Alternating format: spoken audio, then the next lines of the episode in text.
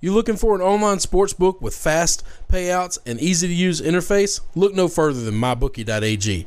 Payouts in only two business days, the best customer service out there, the best odds, and even live betting.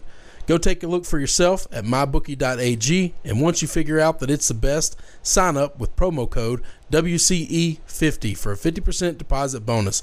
That's mybookie.ag, promo code WCE50.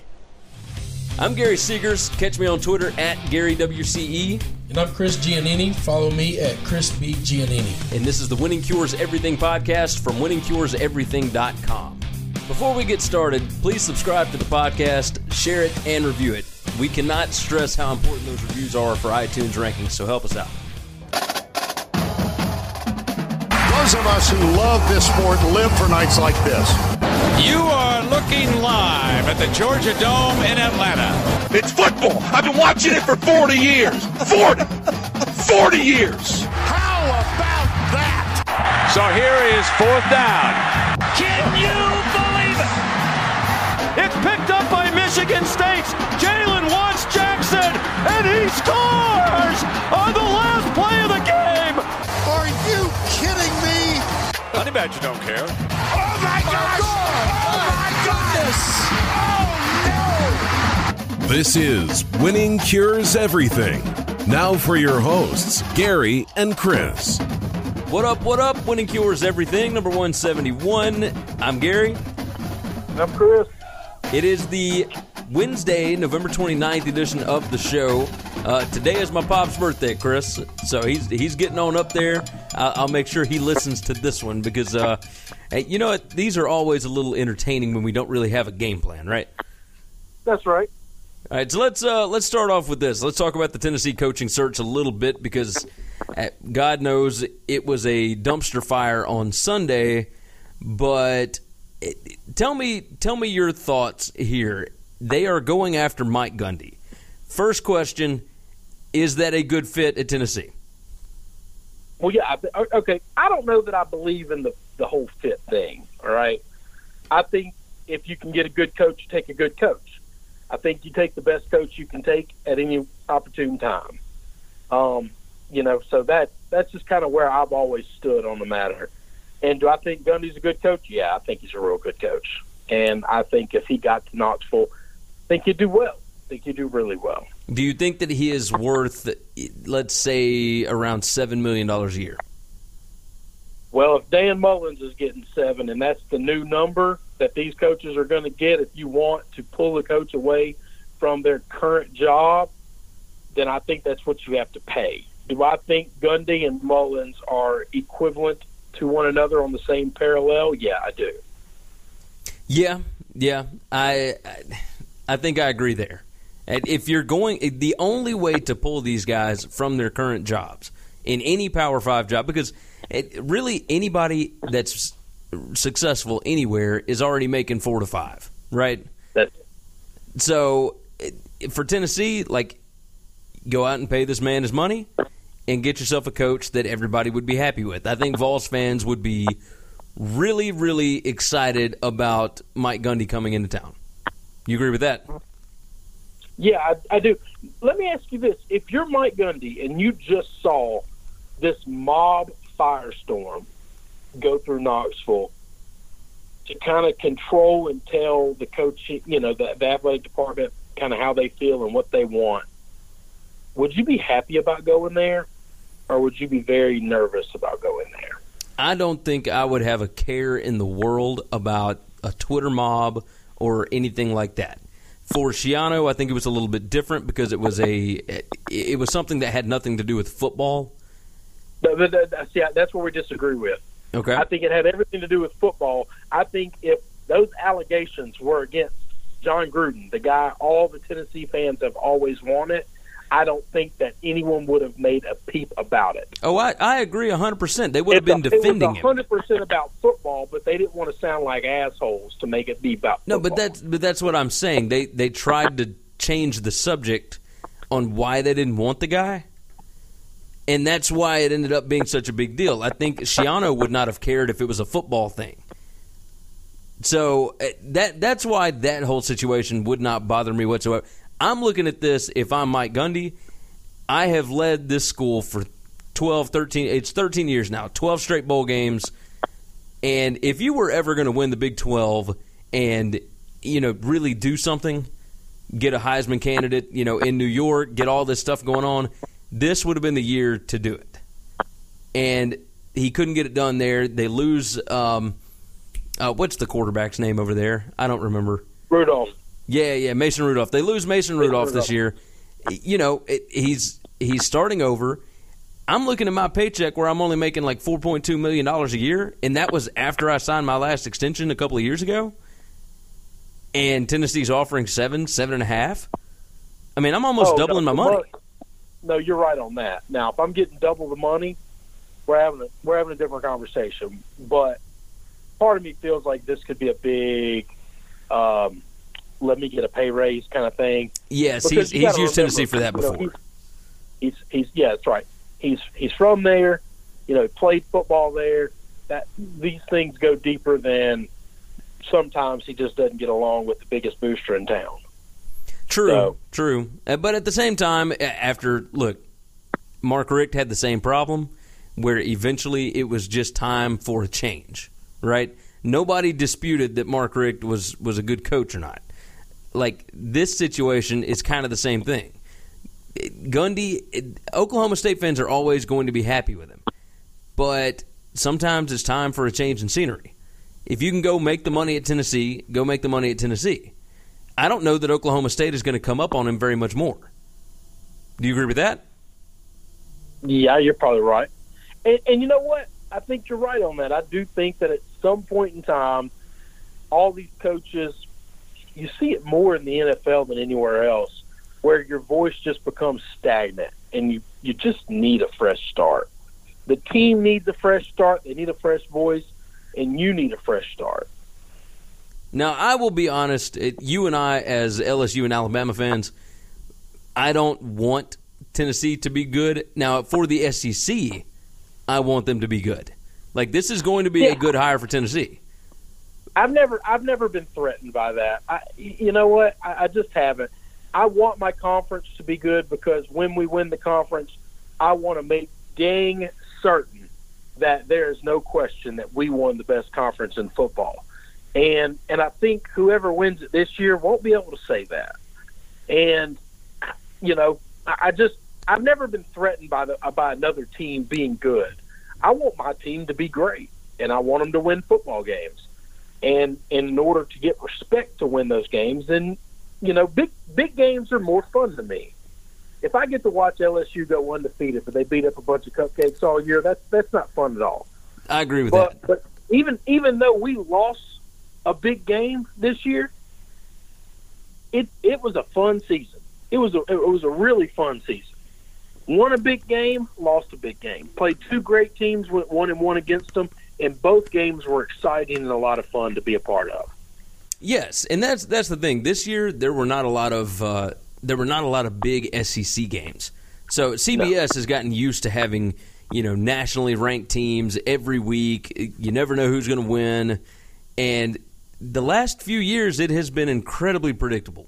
You know, there, there's a few games here and there that you just don't know, but for the most part, you know, everybody thought Alabama would be good. Everybody thought Auburn would be good. Uh, there were contingencies that that thought that Georgia would be all right, and then everybody Well, kind of thought, the, the, the majority of the country picked Georgia to win the East this year. yes, and that's the thing. I was I was like one of the outliers saying I, I, we all thought it was going to be wide open, but everybody fell on Georgia's going to win it. Yeah, yeah. Well, and, So- and part of that had to do not with the fact that Georgia was going to be good, because I don't think anybody saw this coming, but I, I think that it was a it, it was a result of how bad Florida and Tennessee and all the other teams on that side of the division uh, were going to be. Like they just they, they knew that those teams were going to be crap. Yes. So, so uh, going back to Mike Gundy, that would be a hell of a hire, a fantastic hire for them. It would make the East significantly better immediately. I mean, with Dan Mullen, Mike Gundy, and Kirby Smart over on that side, along with Will Muschamp to a lesser degree. Uh, I mean, you you got good things going over there, right? I, I think it's getting better. I think, yeah, I think Muschamp gets if he can get a good recruiting class come through and he can get some offense built, he's always going to have the defense. Yeah, I think the East can get a lot better, a lot faster. All right, and then of course we've got the West where we have Arkansas, who it, Arkansas is in a holding pattern for now. Uh, they're still waiting to see what's going to happen with Gus Malzahn. They did hire a uh, a search firm, and it's the same search firm that Oregon State is using. Um, so they're they're using that search firm. I think it's like DHI or something like that for their coaching hire, and they're using a different search firm, and I don't remember the name of them for the AD search. So the problem with the this search firm that they have hired, one, I think the administrators and the boosters already know the guys that they want. Like they want Gus Malzahn. If they can't get him, then it's on to Mike Norvell. And if they don't get either one of those guys, because Memphis is going to pony up, and from everything that I have been told, they're going to be paying him three million dollars or more per year, which would almost double his salary from what it is right now. So Memphis is going all in, wanting to keep their coach. Um, but the the other side of this is Texas A&M is looking for a coach. It sounds like they're going to get Jimbo Fisher. Um, now we're going to get to this aspect of it, which is Mississippi State. And you and I texted back and forth this morning a little bit, or Tuesday morning a little bit, uh, about. You asked me if Jeremy Pruitt got the job, right? Yeah, I I would gotten a, an alert with like fifty of my state friends, Mississippi State fan friends, followed started following Jeremy Twitter on uh, twi- uh, Jeremy Pruitt on Twitter, and I was just like, did he get the job? Like, why are they all following him? He just interviewed for it, and I found that to be strange. Um, as of this time today, we're recording this Tuesday afternoon. He has not been named the head coach. So, well, here's the deal. Here's why everybody did that. There was a report that came out that Pruitt had been offered the job and was mulling it over. So, I don't know that I buy that. Uh, our buddies at Football Scoop uh, have not been able to confirm that. So, Football Scoop, these are the names that they've got out, right? They have uh, Jeremy Pruitt was interviewed. Brent Venables has talked to them. Um, Manny Diaz has talked to them, and then they also name, uh, let's see, Joe Moorhead, the offensive coordinator at Penn State, and Chad Morris, the head coach at SMU. Those are the only five names that they have got on their list. I take that back. They they also put in uh, an interesting whisper that they've heard is Larry Fedora might be considered for the position. Uh, it says Fedora had a great run at Southern Miss before ascending to his current position at North Carolina. Word has been that Fedora has been eyeing SEC opportunities for the past year or so. Perhaps this is the one that fits.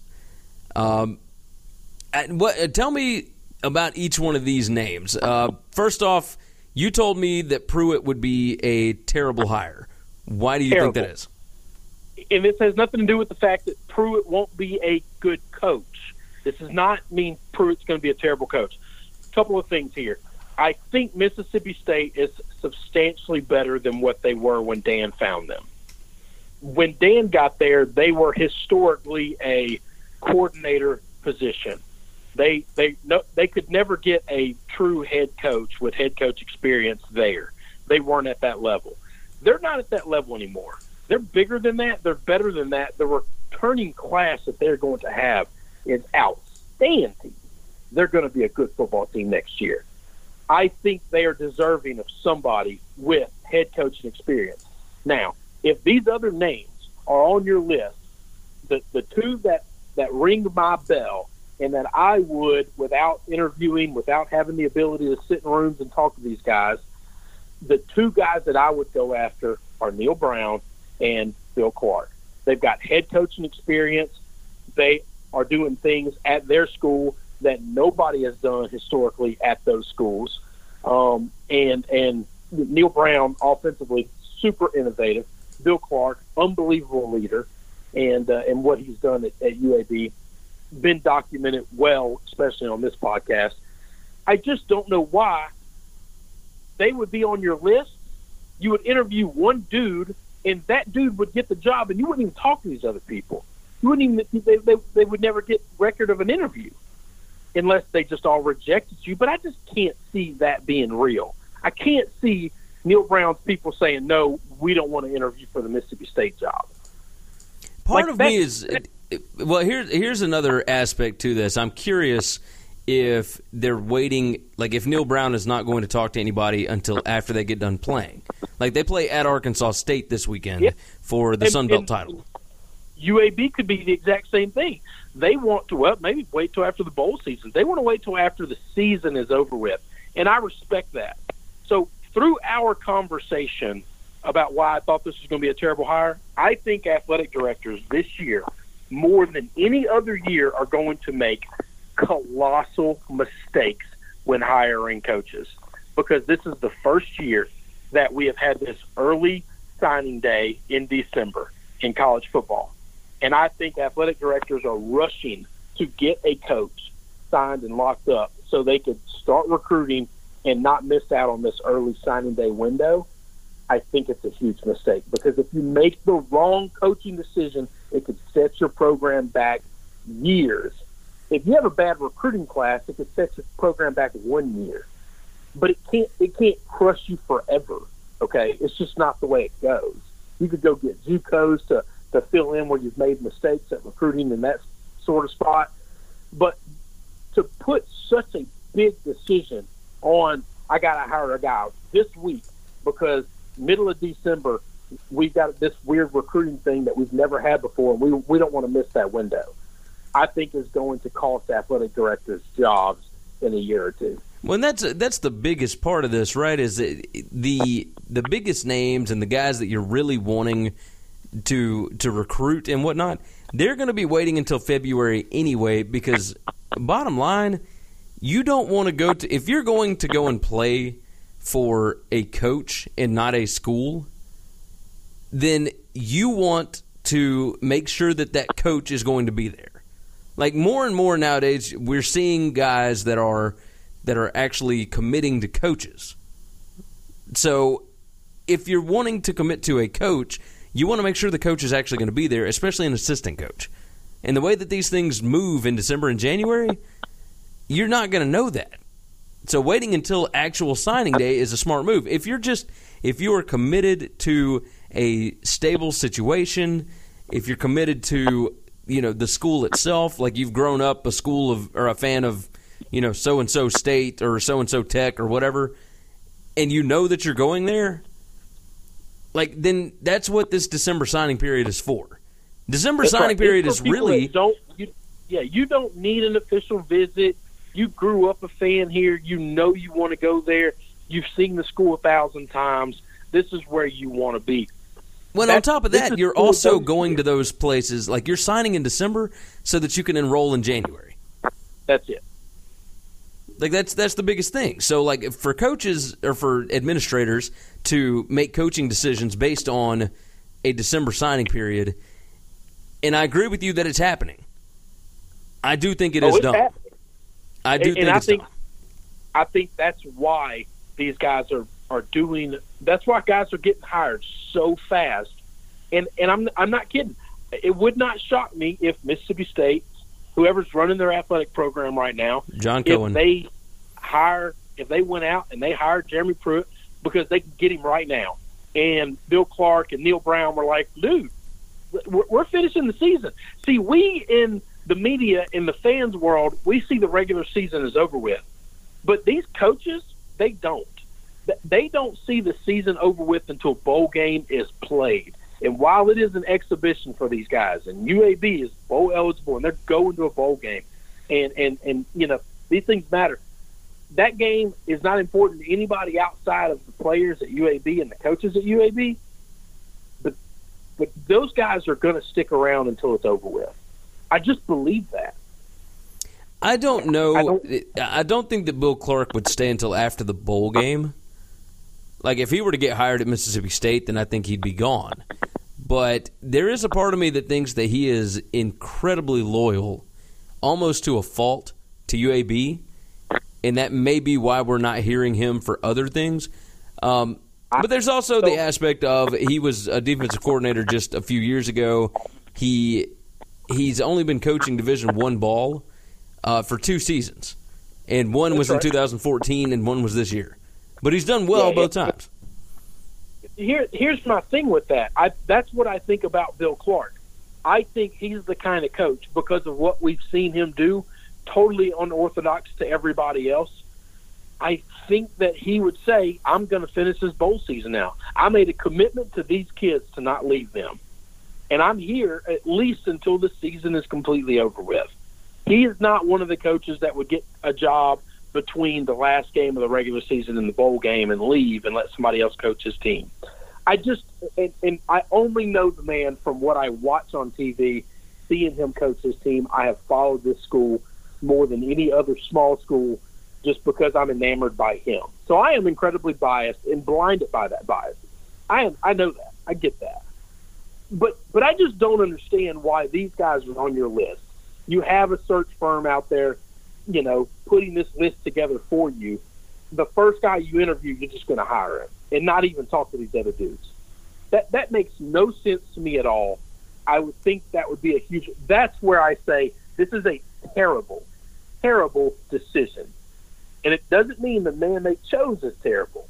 Not that he's even not the right person for the job, but you cannot pay a search firm and have this list of people and then just take the first guy you interview.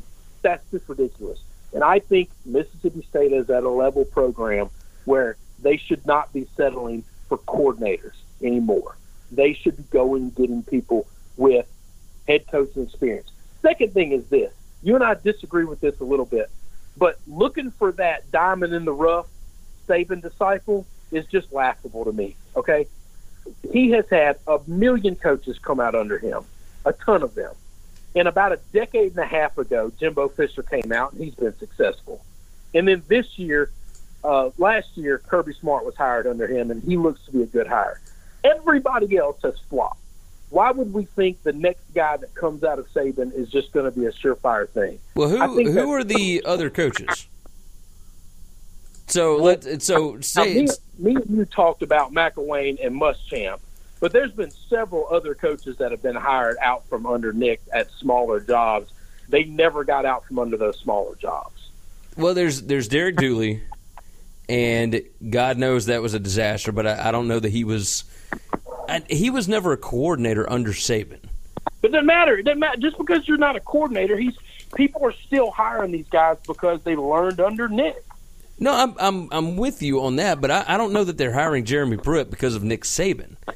Like I think they're hiring Jeremy Pruitt uh, if they do hire him, of course.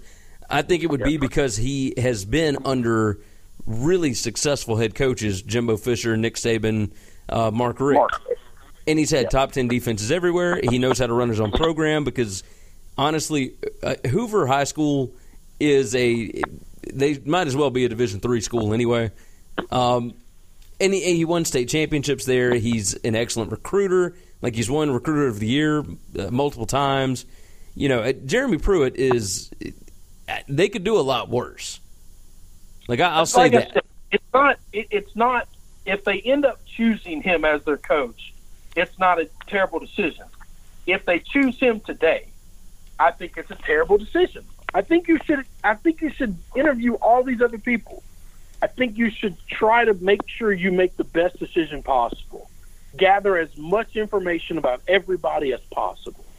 And don't just interview one guy and say that's our guy and then just all right, we liked him, offer him the job and if he says yes, good. Oh, You know what I'm what I'm curious about. So I, I had somebody hit me up uh, just a few days ago and tell me that everybody, like all these Power Five jobs, are out on Mike Norvell because of something that popped up in his past.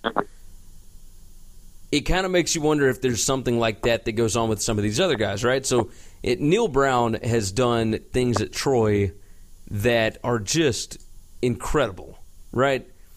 And I, I don't know. I don't know why Neal Brown and Bill Clark are not being brought up for some of these bigger jobs.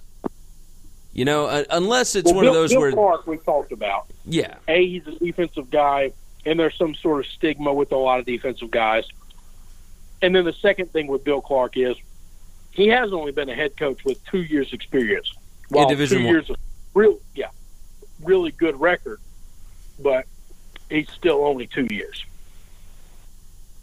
The other stuff I, I, I can't figure out. So like the Mike Norvell stuff, I don't really buy into that because I've done research and, and Arkansas still wants him. Um, yeah, I, I don't think Mississippi State wants any of that. I'm trying to figure out. Mississippi State went offense the last go round. Why would they not go and get, you know, possibly a Chad Morris? You know, somebody like that that's got the head coaching experience, knows how to build a program, and keep doing what you've been doing. Like State has been winning with defense this year, but it was an offensive guy that that got them there. You know, that has done all these incredible things. Like I don't know why they would go back to only having uh, defensive candidates. Well, I don't know that they only have. I mean, if they interview Neal Brown, he's an offensive guy. There's a couple of guys on that list are all the offensive guys. I, I think you get the best coach you can get, and I don't. I don't care if he coaches defense or offense. Because if you're if I'm hiring you to be a great coach, I need you to be able to do both. I would tell you that's got to be the biggest knot in what is keeping Bobby Petrino where he's at, and and schools like Tennessee and them not willing to pay him seven million dollars a year to go steal him away. I think it's solely because the man is an offensive genius. He refuses to do anything on the defensive side of the ball to help his team. That's your. You're, you're the head coach. You're the head coach, not the offensive coordinator. You have to coach the other side as well. So I think you just try to get the best coaches possible. And I think if you walk into a room and say, hey, we've been building on offense, let's only look at offensive coaches, I, I think that's a terrible idea.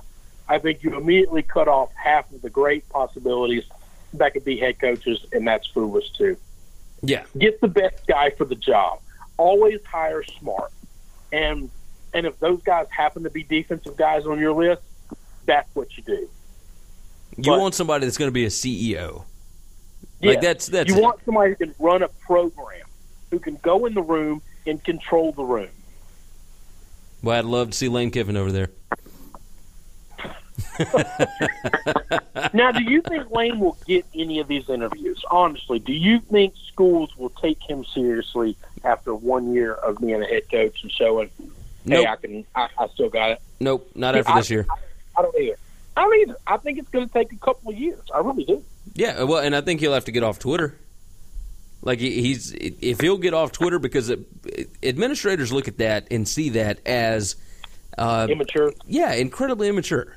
Like there's no reason for him to be doing that. And while it's a lot of fun for for college football fans, it, it also, you know, like it, now if he hadn't been doing that, how many people would be paying attention to the fact that he's nine and three? You know, Mm, I think people would have been paying attention because he is lame, and there are other ways to get media attention without being on Twitter. Yes, I, I agree. I agree. All right, we've been talking about this for long enough. Let's uh, let's jump into some NFL talk. You want to do that? Yeah, It's it's been a minute since we've actually talked about that. Let's let's start off with the news of the day. First off, Darren McFadden has retired. Not surprising. So he did that on Tuesday. Um, also on Tuesday, the Giants announced that they're going to start Geno Smith over Eli Manning against the Raiders this weekend. That one kind of surprised me a little bit. Um, what do you think the purpose of this is? I mean, th- this is a 210 game consecutive start streak for Eli Manning, and and honestly, over that time span, Eli has taken like he's thrown 99 percent of the passes. That was also surprising to me. yeah. So, Um, what what do you make of this? I don't I don't understand what the Giants are doing. If they had a young rookie quarterback or sophomore quarterback or whatever that they were trying to see what they have in the guy, then okay, I get it. Makes sense. You want to um, see what you've got in him. And I They're can understand that because they're Smith. they're saying that they want to play Davis Webb as well. That's yeah.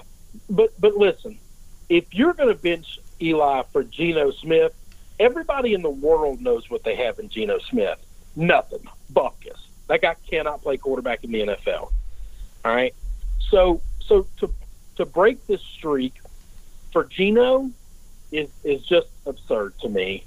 And I think it's a terrible idea. It's another reason McAdoo needs to be fired. Now, when we get into the depths of this and we understand that uh, the organization went to Eli, talked to him, asked him about it, and, and he took it like a champ. I mean, he took it with class and with dignity, and he said, if you're wanting to start younger guys and you're wanting to go in a different direction, do not stop doing that because of some streak that I have going. The streak is not important. Winning football games is important. And and I respect Eli so much for that opinion and that's that. He I mean he made it clear. I don't want a streak just to have a streak. And I don't want it to be cheap. I want to go out there and I want to compete for football games. But if y'all aren't going to do that, then yeah, let's break the streak and put somebody else out there. And if you think they're the best chance to win, great. And if you just need to see what you have in them and, and, and you're trying to rebuild, and we're not worried about winning anymore, then then I don't want to play Yeah. anyway. that's right. Yeah, if you're not worried about winning, then I don't want to play anyway. But man, I think that's pretty stand upish. I really do. I've never been super critical of Eli. think he's gotten a bad rap some days in, in New York because they have not had a lot of offensive talent around him at all. His entire Well, career and on top of that, he had a Um, really good wide receiver corps. It looked like this year, and every one of them got hurt. Every one of them. oh man, it's been it's been rough. So, you know, I I think I think good for Eli the way he handled it, but I I just don't understand the the argument or the concept of what they're trying to do up there in New York. Like this this whole see what we have in Geno is stupid. That's just dumb. You want to throw Davis Webb out there? We're having a different conversation. But if you're going to start Geno, then there's no reason to do that. Yeah, yeah. I, I don't understand it at all. Doesn't make any sense to me. All right, let's talk about the uh, the playoff picture right now. We uh, we, don't talk NFL as much as we probably should. Uh, the the honestly, college football has much better storylines every week, and it, the NFL stuff just kind of gets lost in the mess, right?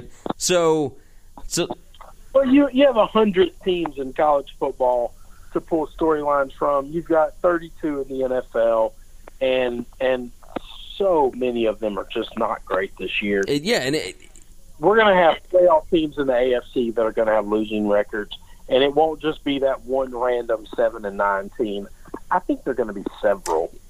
I think the AFC is really bad. I, I think you're probably right. I, I think one of the wild card teams will will be either the Jags or the Titans. Um, but yep, I think I think the one of them's coming from and the south. then the other one is either going to be the, so. Here, let's go through this. Let's let's talk about the AFC first. The number one seed right now is the Pittsburgh Steelers, and then the Patriots are the two seed, and they play each other here in a couple of weeks at Pittsburgh. The winner of that is going to have the number one seed. Like just bottom line. And after that, right now we've got the Titans with the three seed, and they have the tiebreaker over the Jags. They're both seven and four. So the Titans at the three seed, they'll be playing number six seed, the Ravens, as it stands right now. And then you've got in the four spot, the winner of the AFC West, as it sits right now, is the Chiefs, who are what one and five in their last six games. And then you got Yeah. the Jags at the five spot, so the Jags against the Chiefs. Um, you've also here here is what we have left that is fighting for one of these playoff spots. You've got the Bills at six and five, you got the Bengals at five and six, the Chargers at five and six, the Raiders at five and six, and then you got the Jets, Dolphins, and Texans all at four and seven. Broncos and Colts are three and eight each. The AFC is awful this year. Awful. Like this is about as bad as it gets. just terrible. Yes, sir. Yes, I think it's a two horse race, and I cannot fathom, I cannot imagine any team coming out of the AFC other than New England and, and Pittsburgh. I just can't do it. yeah, And, and honestly, this is not a Pat fan thing. I can't imagine Pittsburgh beating New England. They play so bad some weeks. I mean, they let Brett Hundley come into their house and come inches away from which is them. just bananas to me because Brett Hundley is awful, awful. The the when Ben Roethlisberger gets bad, it goes south like Sherman, baby. It's Well, and that's the thing. That's what's so And frustrating. It happens on the road a lot. It, it but it's happened twice at home. Well, and it's not even so. It's in games that they should win. That it, it's almost like the players don't care, you know. Because it's not like Roethlisberger Yep. was bad. I mean, my God, he was 33 out of 45 for 350 yards and four touchdowns. You know, like it, he he played well. He That's had- right. And then two or three drives, he just has his head up his butt and just just slings it up there for grabs. And if he doesn't have Antonio Brown catching the football, he's got two or three Oh, yeah. turnovers. I mean, he just that's just that's just he just sling, he's gotten to where he's sleeping back there, and he just slings it up whenever he has to throw it to eighty four. He just he just throws it. He just throws it, and Antonio does something amazing. Tell me this: Uh, How are the Titans winning football games? Oh, It, ugly. is it just that Uh, their defense is, is pretty a lot of good? Defense and running game. I think the defense is pretty good, man. I don't think their defense is great though. That's it. Like they don't scare me on defense. I agree. I I, I, I cannot. I, I would tell you this: like the Titans, like watching them. Want good things for Nashville. They are awful to watch. I, it's not good football at all. No, I, I'm with you. This was the year that Titan fans needed Tennessee to take a big step backwards if they weren't going to take a huge step forward, just so Michael, uh, uh, Mike, uh, sorry, Mularkey could get fired. And I, I, that's not going to happen. They're going to finish right middle of the pack, either be a wild card or win a crappy division, and he's going to be justified as to let's give the guy an extension. He's made the playoffs. This is this is insane. This is the worst case scenario for Titans fans. Yeah, I, I'm with you. I'm with. You know, it, it's funny. Uh, so I don't cuss around my daughter. So whenever I'm talking about something, I, I always talk about it's a bunch of malarkey. And and I Yeah. never realized it until Sunday um, when I was watching the uh, the Titans game. I was like, his last name is literally the word that I use for for crap. Yeah. Which No, that's it. And it, it describes his coaching. I'm, he might be a great dude. It describes his coaching ability to the T. yeah, It, it does. Oh, it's ridiculous. All right, so here's here's what's going on with the Raiders uh, because we, we got to figure out who's going to win the. Uh, so the South is either going to be the Jags or the Titans. Um, in the AFC West, it, look, you got the Raiders. The Raiders have the Giants at the Chiefs, the Cowboys at the Eagles, at the Chargers. Whew, That's tough that's a pretty tough run. But the Chiefs have been pretty awful. The Cowboys are on the decline right now. No, Cowboys so if you can get the Giants, the Chiefs, and the Cowboys three in a row right here, that will put the Raiders at eight and six, and then you'll have the head-to-head over the Chiefs, and you'll be all right. Uh, but then you got the Eagles, and then you got the Chargers at the end of that. So the Chargers, here's what they've got. They've got the Browns. They've got the Redskins. They've got at the Chiefs, at the Jets, and then the Raiders. Man, that charge I'm telling you, the Chargers are gonna win out. They're gonna win out. And they're gonna win that division. I cannot believe That's a, they, they'll get the win against the Browns because they're playing them home. They've got the Redskins at yeah, home. It doesn't matter where they're playing. They've got at the Chiefs, at the Jets, and then the Raiders. The Redskins game is the only game that you're really worried about, and then you just got to win your divisional game. Yeah, win win at the Chiefs, and then beat the Raiders, and then your other two the besides the Redskins are the Browns and at the Jets. And the Jets, yeah, you got to win those games. I'm telling you, this team is on fire too. They are playing really good football. Philip Rivers looks like he is locked in like never before. Bosa and Ingram on the defensive side of the ball are scary. If I was a quarterback, I would not want to play them right now. No, you're right about that. You are definitely right about that. Um, let's talk about the Jags and the Titans right quick. Both of them are seven and four. The Titans have a win over the Jags, um, and the Jags, man, they, they look they would be leading this division had they not given up that game at Arizona last week. Like, what in the world happened there? You can't lose that. Game. You're in a playoff run. You've been playing great. You cannot lose that game. Blake Bortles happened. Blake happened. They got three games at home in a row, and then they've got two on the road. So here's their remaining schedule. They've got the Colts, the Seahawks, and the Texans all at home. And then they've got at the 49ers, which they should win. And then they've got at the Titans. So let's take a look at the Titans schedule. They've got the Texans, at the Cardinals, at the 49ers, the Rams, and then the Jags. So they should beat the Texans, they should beat the Cardinals, they should beat the 49ers. So the next let's see, the next 3 they'll be fine in. So that'll put them at what, 10 and 4. And then they've got the Rams and the Jags. So let's say they lose to the Rams.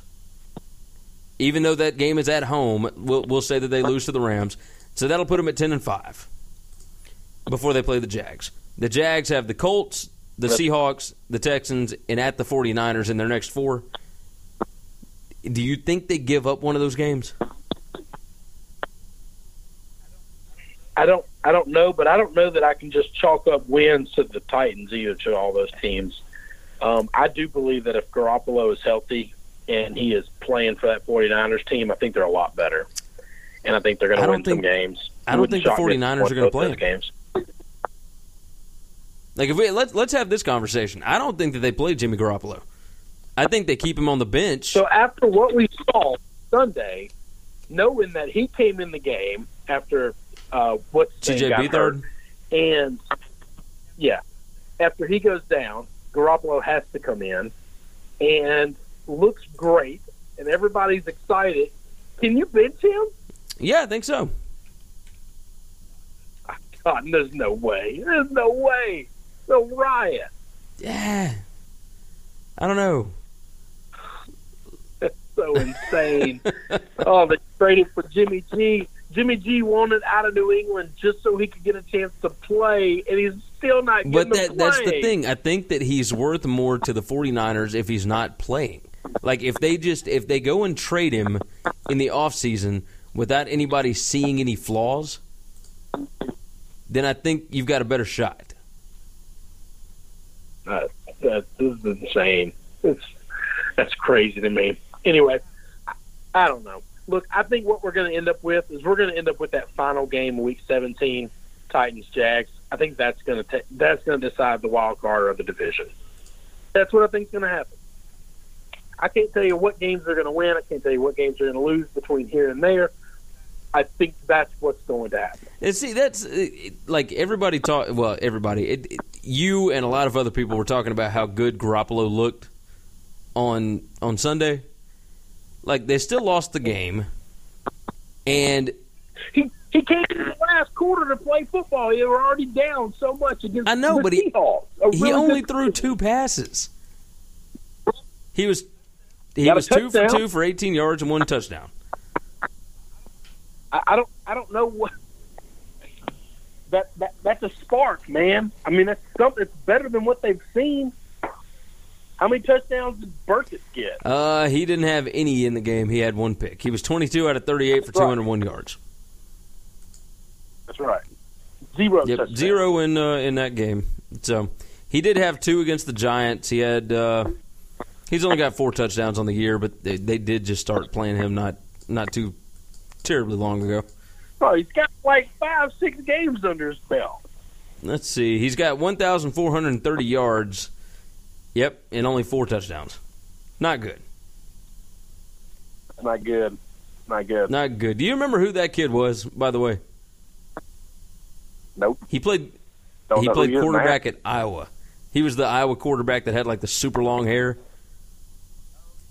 Oh yeah, yeah, yeah. And then he gets to the NFL, he's got to cut it off. I didn't off. know I was ever ever ever put a quarterback in the league. That's I know it's weird, right? I know that. It is super weird. All right, Yeah. so we've already talked about the AFC. Let's close up. Uh, let's talk about the NFC.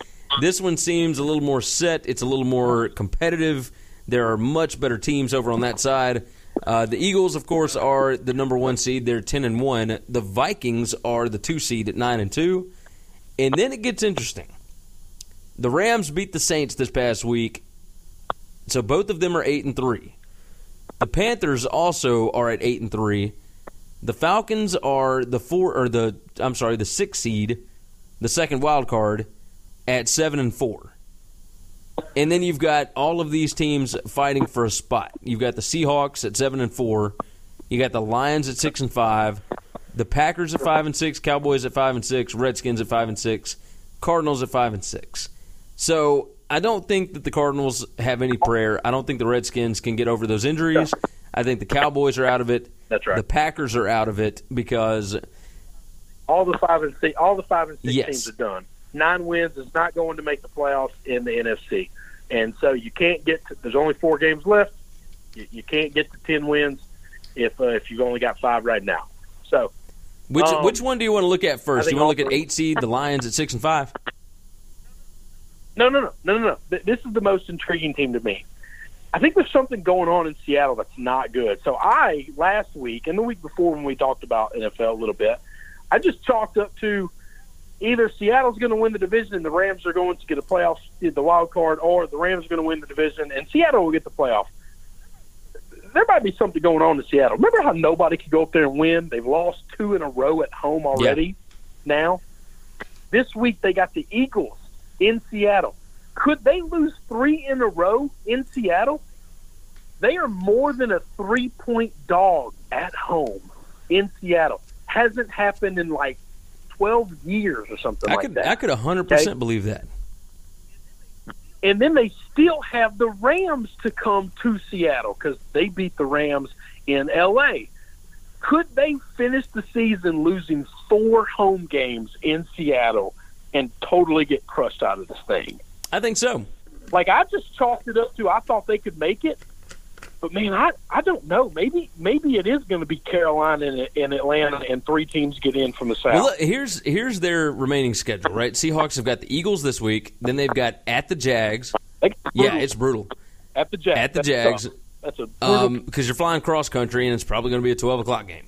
Mm-hmm. So that that's going to suck for them. Then they host the Rams in three weeks.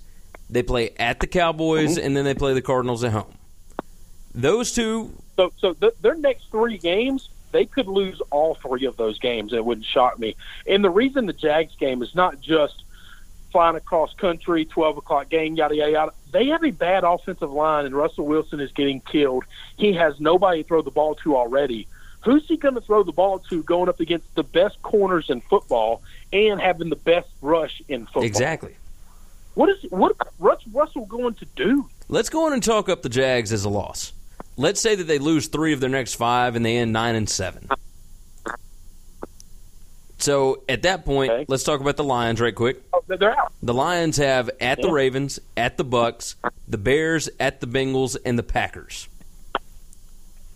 Oh, that's a pretty easy schedule. I, I didn't think the Lions could make it at all, but that schedule is Well, with this schedule, they should be able to. They should be able to win out.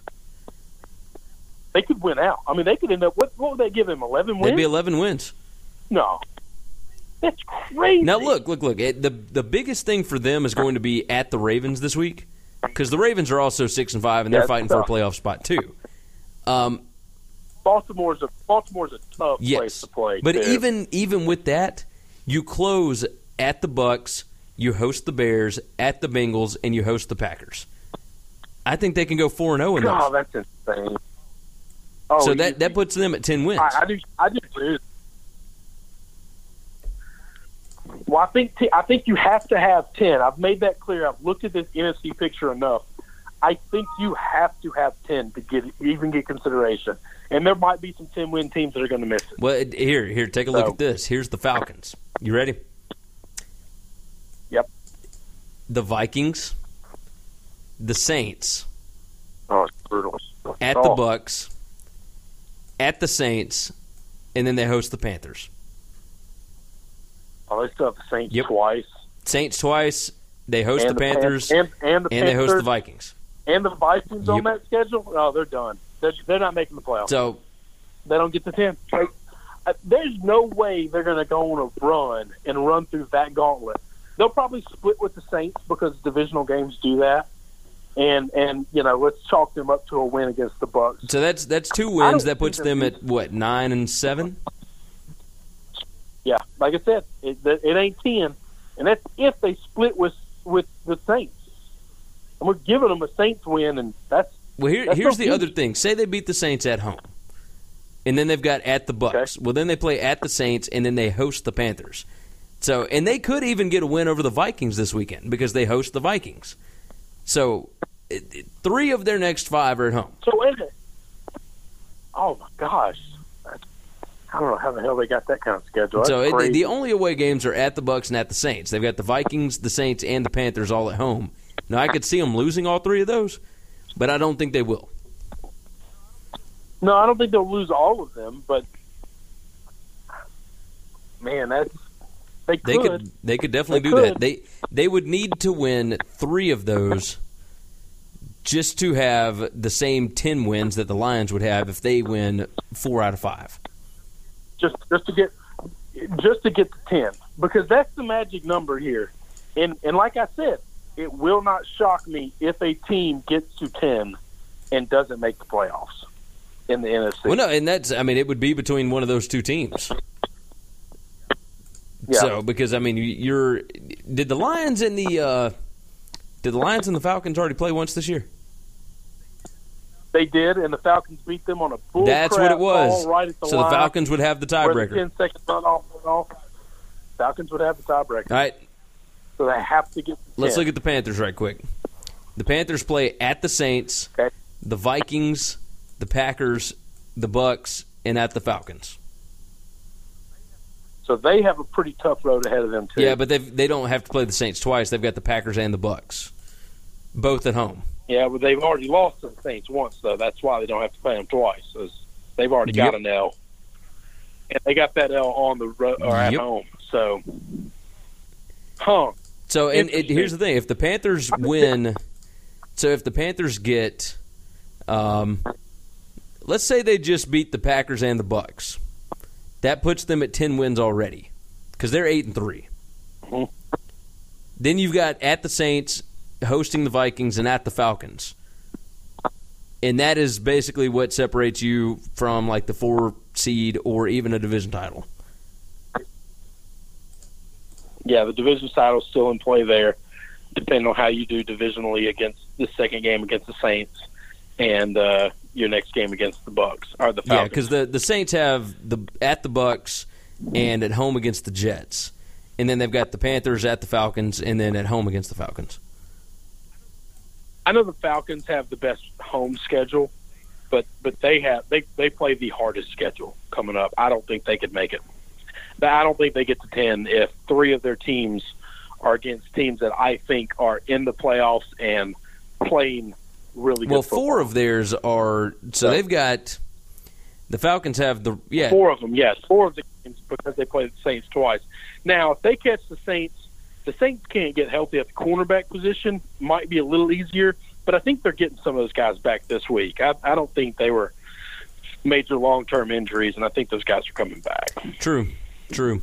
The uh, let, look at the Viking schedule. Uh, they play at the Falcons this week, and then at the Panthers, and They still have the Eagles, No. don't they? they've got the Bengals at the Packers and the Bears. Okay, for some reason I thought the Vikings had the Eagles. No, so even if the Vikings lose the next two games, they're still going to end with twelve wins. No, and they're gonna yeah they're they're gonna moonwalk through that division. I mean that that I don't know that they could. I mean, I guess they could lose all the divisional games against the Packers and the Bears and lose that division. But Well, even if they lose all those games, if they still beat, if they beat the Bengals, the Packers, and the Bears, or even just Bengals and Packers, or if they win two of those and then beat either the Falcons or the Panthers, they got twelve wins, and the Lions won't be able to catch them. yeah, So I mean, they're they're three games up on the Lions right now. So I think they've pretty much got that one wrapped up. So, so going back to our uh, before the season started, I went back and looked at my bet slips to see what open bets I had, and I've got the Patriots alive at 12 and a half wins over, which that gets a little scary um, because that means they could they could lose one of their remaining Uh, four games. The only game that they think- will lose is, it, or they could possibly lose, would be at the Steelers. They've got at the Bills, at the No, sir. Dolphins, No, the. Bills again, and the Jets. at the Bills. At the Bills this week is a live bet. I'm telling you, I'm telling you, at the Bills this week is a live bet for them to lose that game. You think so? The Tom Brady has been getting hit so much this year. The Bills will bring pressure. They will run the football. They will not let those corners get, and they can't get any pressure on anybody. Tyrod Taylor will play great. I'm telling you, this is this is the game that I'm most afraid of. Them losing the divisional game is this one right here this week. They are Absolutely. they are eight Absolutely. half point favorites at Buffalo this week. That's right. That's right. If I was the kind of person that bet against my team, I'm telling you, bet the Bills. Take the Bills this week. The Bills will cover that number, and they will come really close, if not beating them. They will win this game. You think that everything? Just I'm, I, I know my team really well. I'm telling you, it just this game scares me. okay, okay. Don't like it. Don't like it at all. But in all right, in not liking this game, the Steelers, if they continue to play a zone defense against Tom Brady, which they have done for the last decade, Tom Brady will beat their ass. You are No probably right about that. It is, it has happened for a decade. I get scared about the Steelers defense because they hit real hard and they make these big plays and they run all over the field. And then I remember, oh, but they play a zone, and Tom crushes zones. You can't get a hit on him on a zone, and he just destroys them. And I wonder why I didn't bet on him because I was too afraid. So I'm more concerned this week than I will be next week. Hey, the games next week are crazy good. Like the NFL's had some tough weeks where not a lot of fun games, but I think the the Eagles have a big game. I think the Rams have a big game. Um, the Patriots and Steelers have that big game. I think they're like three or four prime time made for you know big time TV games next Let's week. see. I'm pulling it up as we speak. it's not next week. Oh it's the week God, after. Bless America! They got a bunch of it's yeah. There's a bunch of good games. Uh, all right, so we got the uh, the Yeah. Redskins and the Cowboys, which is the Thursday night game. That's, That's huge. um, Yep. And that's rivalry, man. That's big. Those teams aren't good this year. yeah, that's, that's that coming up uh, this weekend. I mean, this is so Vikings at the Falcons. Uh, you got the Texans and Titans, which is normally pretty interesting. Uh, Chiefs and Jets, Broncos, Dolphins, Colts, Jags, Bucks, Packers. Uh, let's see, the Lions at the Ravens. That's going to be interesting. The uh, the Pats at the Bills. The 49ers and Bears. That's the the crap bowl. The Chargers and the Browns. Giants, Raiders. Uh, and Uh, let's see. Oh, the Panthers at the Saints. Uh, the Rams at the Cardinals. Uh, you you're talking about Week 14, aren't you? yes, I'm talking about next. It's, and it's not this coming weekend. I think it's it's the weekend that we play each other. The Steelers and the Pats play each Let's see. That's the weekend that, that I think is. That's going to be loaded. Week 15. So you got the Broncos at the Colts on Thursday night. You got the Bears at the Lions, that divisional game. The Chargers at the Chiefs, divisional game. Ravens at the Browns. Uh, Cardinals at the Redskins. The Eagles at the Giants. The Dolphins at the Bills. The Packers at the Panthers. Texans at the Jags. Da-da-da-da. The Bengals at the Vikings. Jets at the Saints. Maybe, maybe it's not that big of a weekend. I, I for some reason I remember one of these weekends is loaded with with prime time games all at the same Let's see. Same weekend. Well, Maybe I was thinking that LA Chiefs game is going to be well, big. look, look. uh, The week, you know, week I 14. Eagles like game, next weekend, uh, uh, December the tenth. You got the Ravens and Steelers on Sunday Night Football. You got the Seahawks and Jags. You got the Eagles and Rams. You got the Titans at the Cardinals. Redskins and Chargers. that might be it. Atlanta, Atlanta and, and the Saints. Yep, and then you got the Vikings and the Pats. Okay, Or sorry, right, sorry, this Vikings the and the Panthers, not the Pats. Uh, the Pats at the Dolphins on Monday Night Football. So this this was the weekend that I thought, man, this is this is one of those weekends where there's it's not just one of those, you know, ah, one or two good games and everything else is crap. That, that's going to have a lot of fun. Yeah. games. and a lot of games that are going to matter in the playoffs. And, and as bad as the AFC playoff picture is, and we still got to get to six teams. No, you're you're right about You know? You were right about that. So All right, we've gone an hour, so let's uh let's jump out of here. And on tomorrow's show, we will be doing a get that money. So uh, with it being a championship weekend, uh, we're still gonna have our five college bets. We're still gonna have uh, we're still gonna have our three NFL picks, and we're gonna make you guys some money. So until then, we out. It's time for the rundown. Remember, check out winningcureseverything.com. You can give us a like on Facebook, facebook.com slash winningcureseverything. You can follow us on Twitter at winningcures. You can follow myself at Gary WCE. You follow me at Chris B. Giannini, C H R I S B G I A N N I N I. You can also email the show, that's winningcureseverything at gmail.com. And we now have a voicemail line. That number is 551 226 9899. If you want to call and bash us for talking bad about your favorite team, or praise us, or just tell us about how awesome your team is doing, leave us a voicemail. That number again is 551 226 9899, and we may toss it on the show. Thank you for supporting this show, and until next time, Have a good one, guys. Hey, don't forget, subscribe to the Winning Cures Everything podcast on iTunes and make sure you leave a review. For every 25 written five star reviews we get on iTunes, we are donating to St. Jude's Children's Hospital and Le Bonheur's Children's Hospital in Memphis, Tennessee. So subscribe and review on iTunes, SoundCloud, Google Play, and all your favorite podcast apps. Remember, the Winning Cures Everything podcast.